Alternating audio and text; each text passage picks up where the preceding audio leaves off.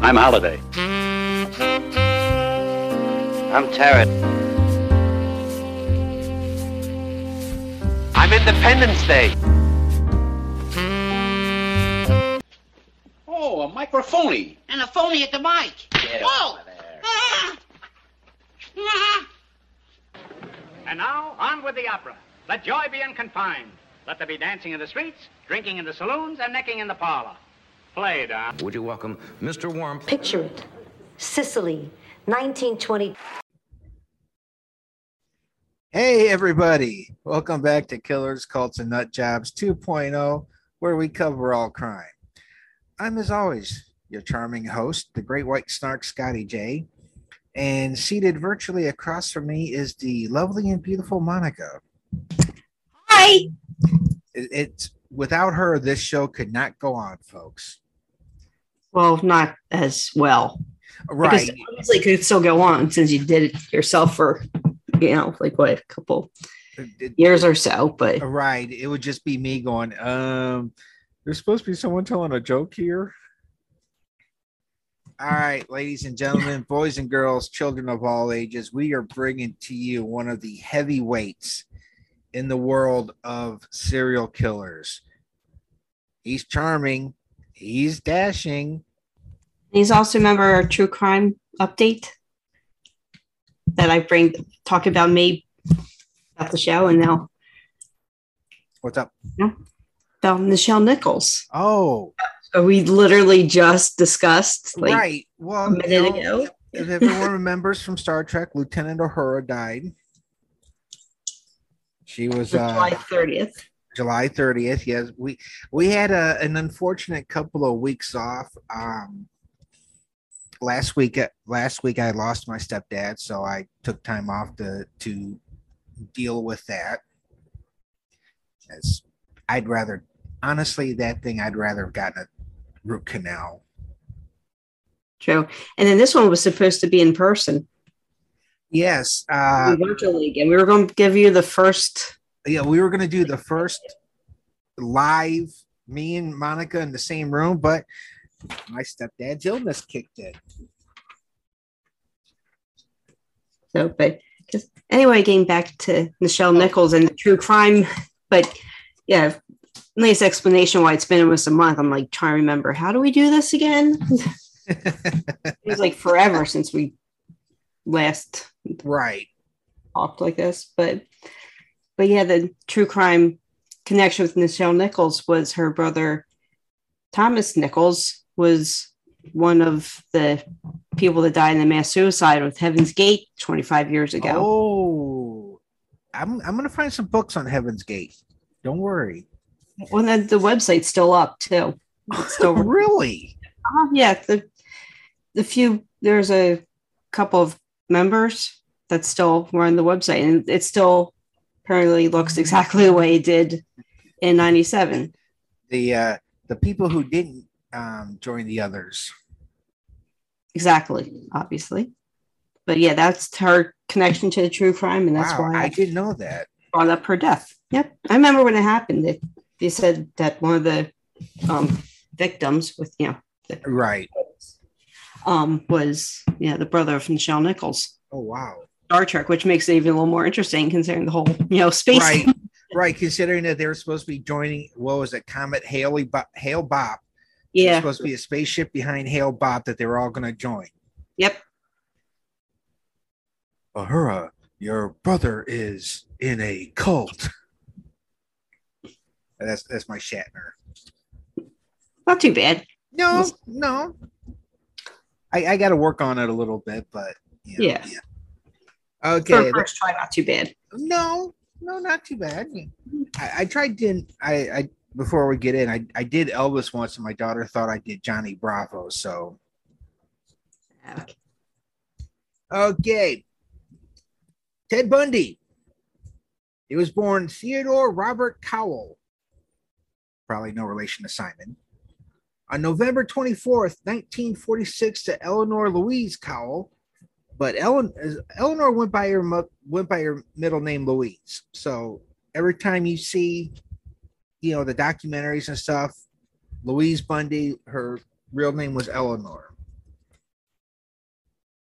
Now, Eleanor, Louise got pregnant and she went to the Elizabeth Lund Home for Unwed Mothers in Burlington, Vermont. Uh, for those of you that don't know what these places are, they're they're homes that are usually run by nuns. And back in the day, it was kind of a sin for a girl to get pregnant as a teenager and and be unwed. So they would go there like I want to say probably around the third, fourth month of the third or fourth month of their pregnancy. They lived there at the house. They had the baby, and the baby was put up for adoption, and the parents never seen the kid again. Sometimes. His father's identity has never been confirmed.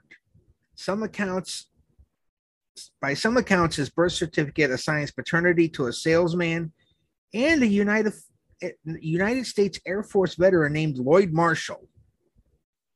Though, according to others, the father is listed as unknown. Now, Louise claimed, okay, well, she she claimed she had been seduced by a war veteran named Jack Worthington, who abandoned her soon after she became pregnant.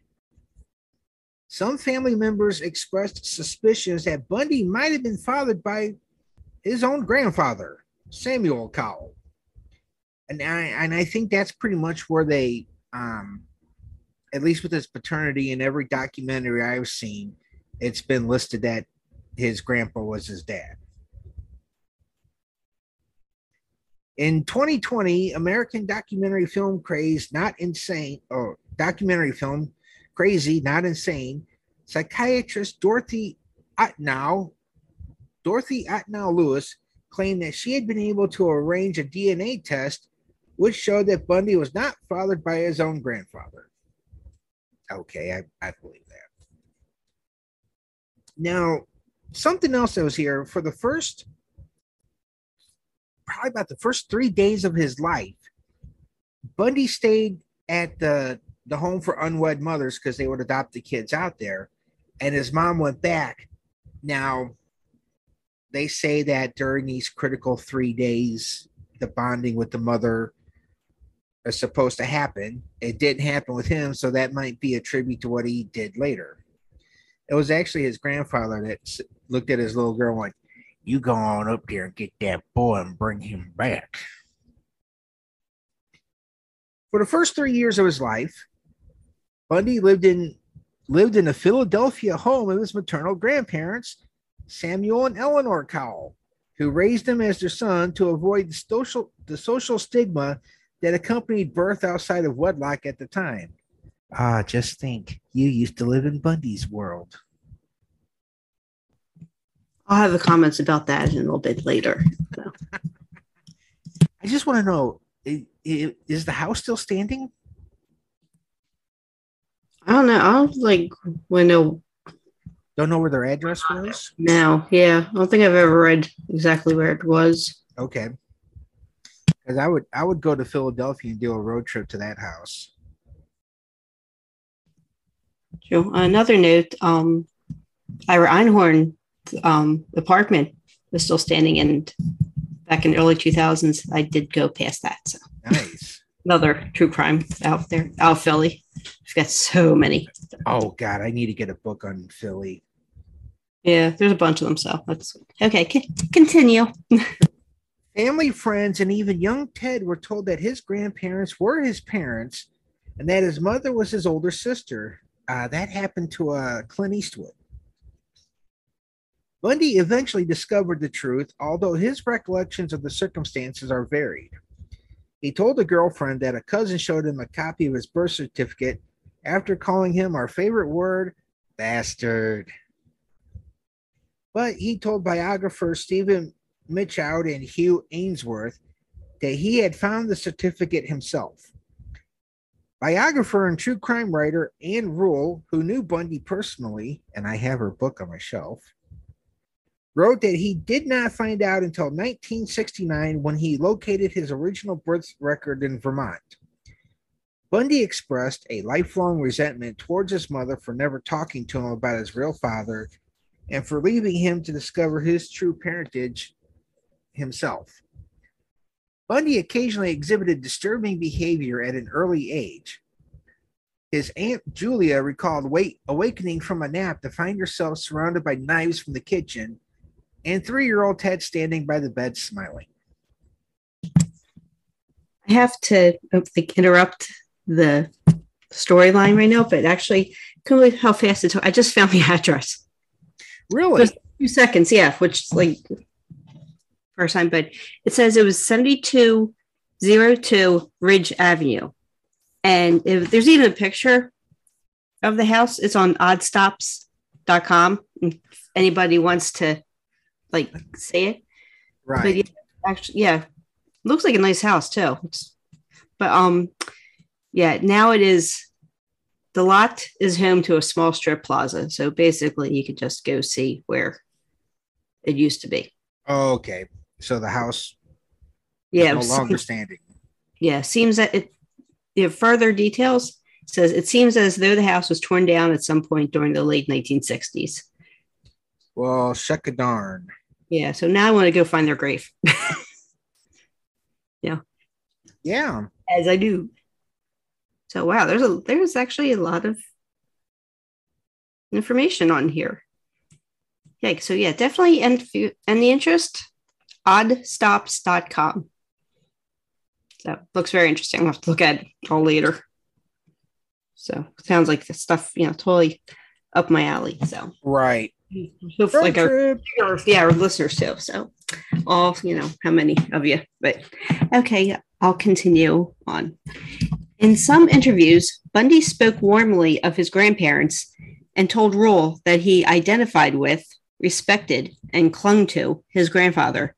In 1987, however, he and other family members told attorneys that Samuel was a tyrannical bully and a bigot who hated blacks, Italians, Catholics, and Jews. Beat his Probably wife and a family dog. Yep.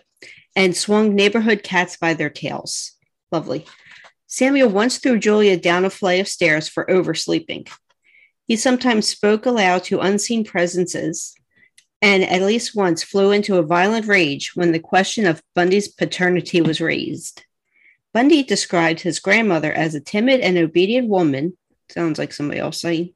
no who periodically underwent electroconvulsive therapy for depression and feared to leave their house toward the end of her life. These descriptions of Bundy's grandparents have been questioned in more recent investigations. So it could be another trying to get out of the death penalty or, you know, Right. extend life or, you know, Well, switch life or something out. But yeah, I mean, anything's possible. But in 1950, Louise changed her surname from Cowell to Nelson, and at the urging of multiple family members, left Philadelphia with Ted to live with cousins Alan and Jane Scott in Tacoma, Washington. In 1951, Louise met Johnny Culpepper Bundy, a hospital cook, at an adult singles night at Tacoma's First Methodist Church. They married later that year, and Johnny formally adopted Ted. Johnny and Louise conceived four children together, and though Johnny tried to include his adopted son in camping trips and other family activities, Ted remained distant from his stepfather. He would later complain to a girlfriend that Johnny wasn't his real father, wasn't very bright, and didn't make much money. okay. So if, if Johnny tried to include Ted on the camping trips, could this have been like early exposure to the woods where I mean, we know later he's going to dump bodies out there. Yeah. Uh huh. Could this have been like early scouting trips for Bundy? I would say probably still too young for that, though. True, but I mean, you Oh, know, like- it's a it's something I'm thinking about right now. That it's a possibility that you know that Oh, yeah. exposure to the woods at a young age kind of Mhm. planted ideas for later. You mean like later he remembered, or at Yeah. the time he? At, I mean, at the time he thought, well, this will be a good place to hide a body later, or no, like that's that's my son right now. But I'm saying this this is later on, and you know when he was a young kid. and we're talking about Alex now. Like fucking Bundy Jr. I'm telling you, the, the kid scares me. Yeah, but I'm like, you're. Do you mean Well- like Ted's like remembering. Okay, like yeah, when Ted got older and he did his first kill, he's like, oh wait, the woods. Okay, yeah, I got you now. I thought you were talking about like when he was. No, because you know you, thinking, you gotta like, hide a body. Yeah. Okay. So, yeah, I see where you're coming from now. But yeah, that would make sense. So, Bundy varied his recollections of Tacoma in later years.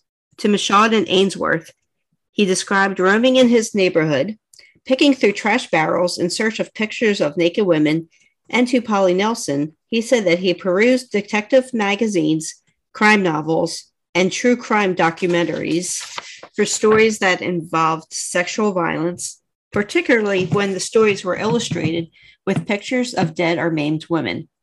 In the letter to Rule, however, he asserted that he never, ever read fact detective magazines and shuddered at the thought that anyone would. Yeah. Kettle, pot, right here. Hi. Yeah.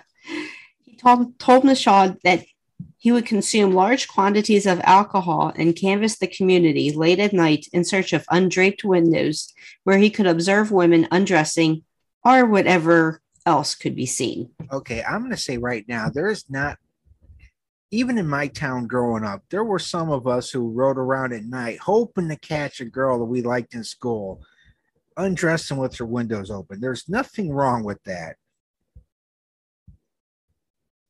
It's just when you take it farther when you're an adult. Now, it was during this time that one of the neighborhood girls, Anne Marie Burr, went missing from her Tacoma home. Her mother found her missing when she woke up in the morning. The police found a window open and the front door open. Her father, Don, went with a patrol car to search the neighborhood. Dad, that, this is what I found amazing with this story that the cops let dad ride in the front seat to go search for the missing kid. Well, considering what time it was, and back in 96 with JonBenét telling Yeah. her dad to go look around the house with his friend, and they were letting all their friends come in and, you know, console them and look around. So, yeah, not surprising, actually. Foreshadowing for a later episode. Ooh. Oh yeah, we're, we're gonna do we're gonna do JonBenét. Oh, cool. I saw her house too. Yeah. So, yeah.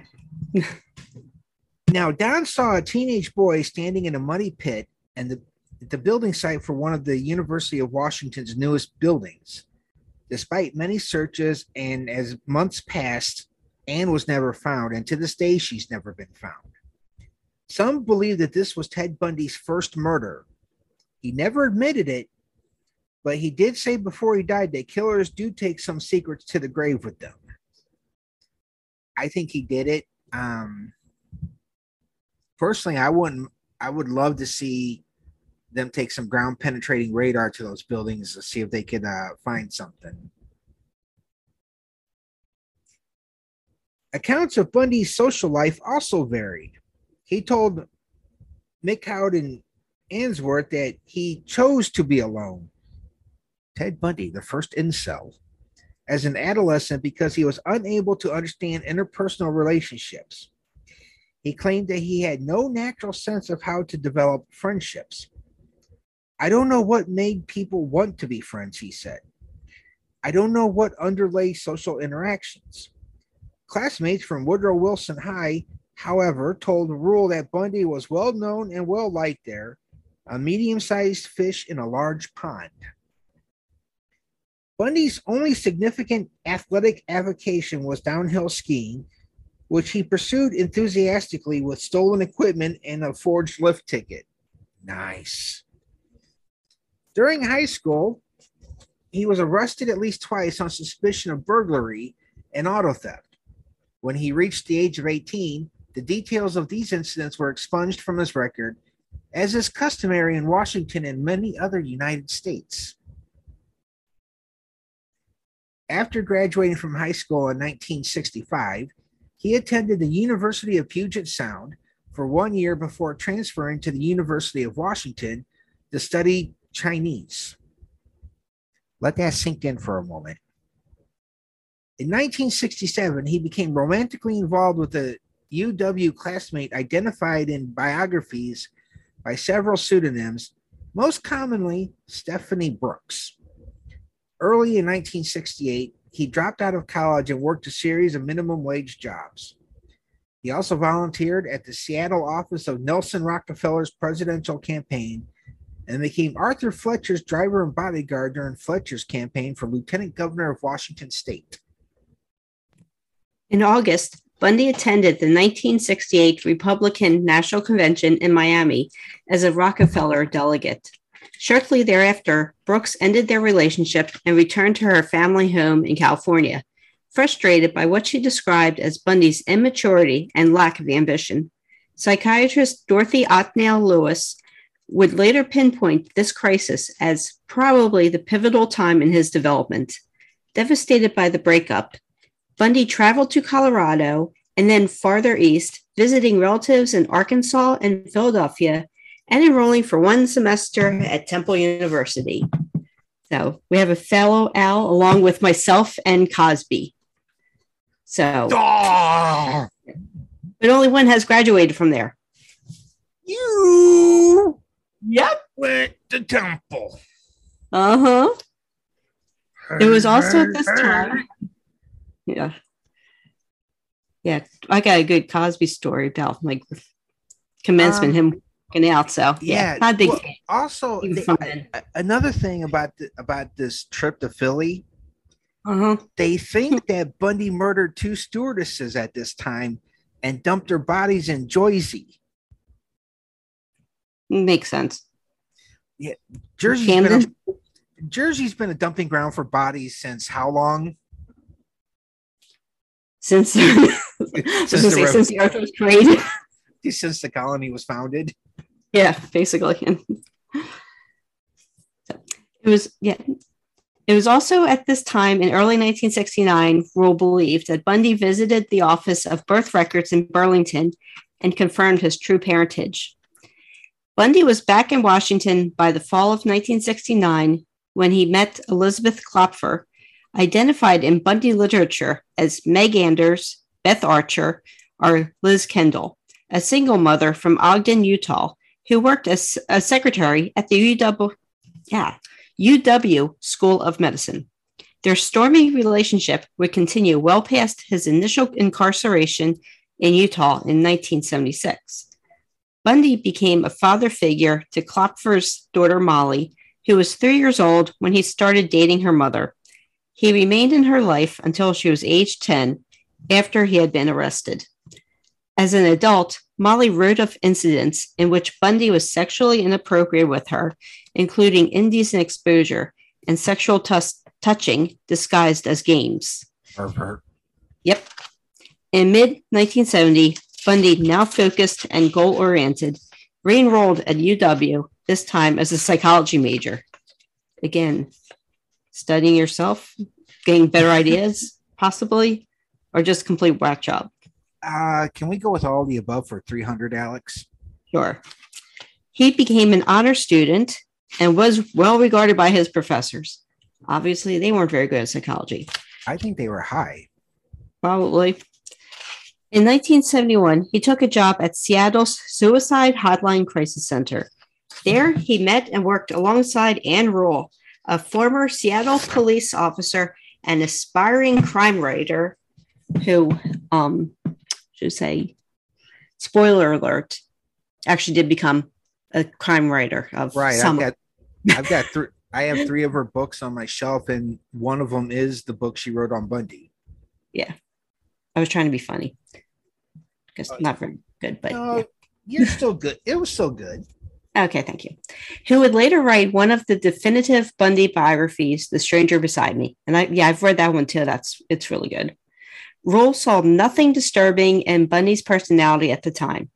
She described him as kind, solicitous, and empathetic. Actually, I remember like reading that um he actually did like save some people's lives there too, right? And they like called in like somebody Yeah. had overdose and he like called the police and they you know were able to Hi, suicide but yes, prevention. weird Ted, Ted Bundy speaking. Ah. yeah it's like how many people can say i mean there's obviously Right. survivors but how many people can say ted bundy saved my life right. Well, this is before he went off the deep end. well true but still right but I, you know, I, I before I get in my part, I, they say that I mean he had a type, and if you look at Uh-huh. a lot of the women that he uh, will eventually murder, they're all brunettes with their hair parted down the middle. Yeah, I'm safe Well, yeah, you're safe. down the Af- middle. yeah. right. After graduating from UW in 1972, Bundy joined Governor Daniel J. Evans's reelection campaign. Posing as a college student, he shadowed Evans's opponent, former Governor Albert Rosellini, and recorded his stump speeches for analysis by Evans' team. Now, he Evans appointed Bundy to the Seattle Crime Prevention Advisory Committee. Um, future training here. I mean, I'm sorry. Looking at his Bundy, uh, looking at his Bundy, looking at his past, I'm seeing some red flags here. Just slightly waving right. Right. breeze, I mean, right? I mean, there's not a there's not a strong breeze. No, but it's like it's getting there, right? You, you could kind of see some things forming here. Uh-huh. After Evans was reelected, Bundy was hired as an assistant to Ross Davis, chairman of the Washington State Republican Party. Davis thought well of Bundy and described him as smart, aggressive, keyword there, and a believer in the system. In early 73, despite mediocre LSAT scores, he was accepted into the law schools of UPS and the University of Utah on the strength of, a le- of letters of recommendation from Evans, Evans Davis and several professors or several UW psychology professors. I bet they were all like, get this fucker away from us. He kind of creeps the women out. Sure. The well, exactly the way. Right. Well, I would say like the way the hospitals would fire the you know Oh, yeah. The, the, nurses, the- but that's right, still yeah. too. Yeah. Uh, during their trip to California on Republican Party business in the summer of 73, Bundy rekindled his relationship with Brooks. She marveled at his transformation into a serious and dedicated professional who was seemingly on the cusp of a significant legal and political career. He continued to date Kloepfer as well. Now, neither woman was aware of the other's existence. Uh, we call this in the game the zip code game. Not that I'm aware that there's any type of game out there. I, I was just told. In the fall of 73, he matriculated to, at UPS Law and continued courting Brooks, who flew to Seattle several times to stay with him. They discussed marriage, and at one point, he introduced her to Davis as his fiancee. In January of 74, he abruptly broke off all contact with Brooks. Her phone calls and letters went unreturned. When she finally reached him by phone a month later, she demanded to know why he had unilaterally ended the relationship without explanation. In a flat, calm voice, he replied, Stephanie, I have no idea what you mean. And hung up on her. Smart move. She never heard from him again. He later explained, I just wanted to prove to myself that I could have married her. But Brooks concluded in retrospect that he had deliberately planned the entire courtship and rejection in advance as vengeance for the breakup she initiated in 1968. I can see it. I, I, I, I can see it. Yeah, totally. Like, of course, that's why he did it. By then, Bundy had been skipping classes at law school. By April, he had stopped attending entirely as young women began to disappear in the Pacific Northwest. And this is where we are going to leave part one of Ted Bundy for this week, ladies and gentlemen. Thank you for tuning in. Be kind to your spouse, be kind to your pets. And don't forget to spay or neuter. Right. And, and, and Bob Barker's still kicking around there. Is he? Oh yeah, he's still alive. God. Yeah. Apocalypse is going to happen, and Bob Barker's going to be there talking about spade and neutering the radiated cockroaches and doing the showcase showdown. Yeah. So Wait, Bob Barker or Keith Richards? Who's going to go oh, first? Shit. God, He'll that's a be- one. I'm, I'm, my money's on Bob. Yeah. Bob's gonna go first because Keith Keith should have died back in the 70s. Yeah. So I mean, there was a there was a bet going on in the 70s on who was going to die first, Keith Richards or Lou Reed. well then. we- but yeah, Bob Barker's 98 years old. Man, we better get security around him because you know Mhm. Anyone who gets up like 98, 99, you know, celebrity wise, usually kicks off right before 100. Yeah. Well, well uh, George Burns made. We're right, but George Burns and Bob Hope made it, but like Betty Yeah. White, Larry Storch. You know, you get 99 and it's like, that's it. Ain't gonna make it. Or, um, God, I forgot Kirk Douglas was 103. Okay, Kirk Douglas. Good lord. to- yeah, they had to take him in the sleep because I've seen Kirk Douglas's movies. He was Spartacus. All right. Or Sporadicus. Yeah. Gotta get my clueless in there. Right. Uh, if you're looking for Spotify is the best place to find us until I can get us on Apple. But even then, we're still going to be on Spotify because damn it, I'm covering all the bases on this Yeah. one. All right, for Killers, Cults, and Nut Jobs 2.0, where we cover all crimes. I'm as always Scotty J. Say goodnight, Monica. Good night, Monica. This concludes our broadcast day. Good night, and God bless.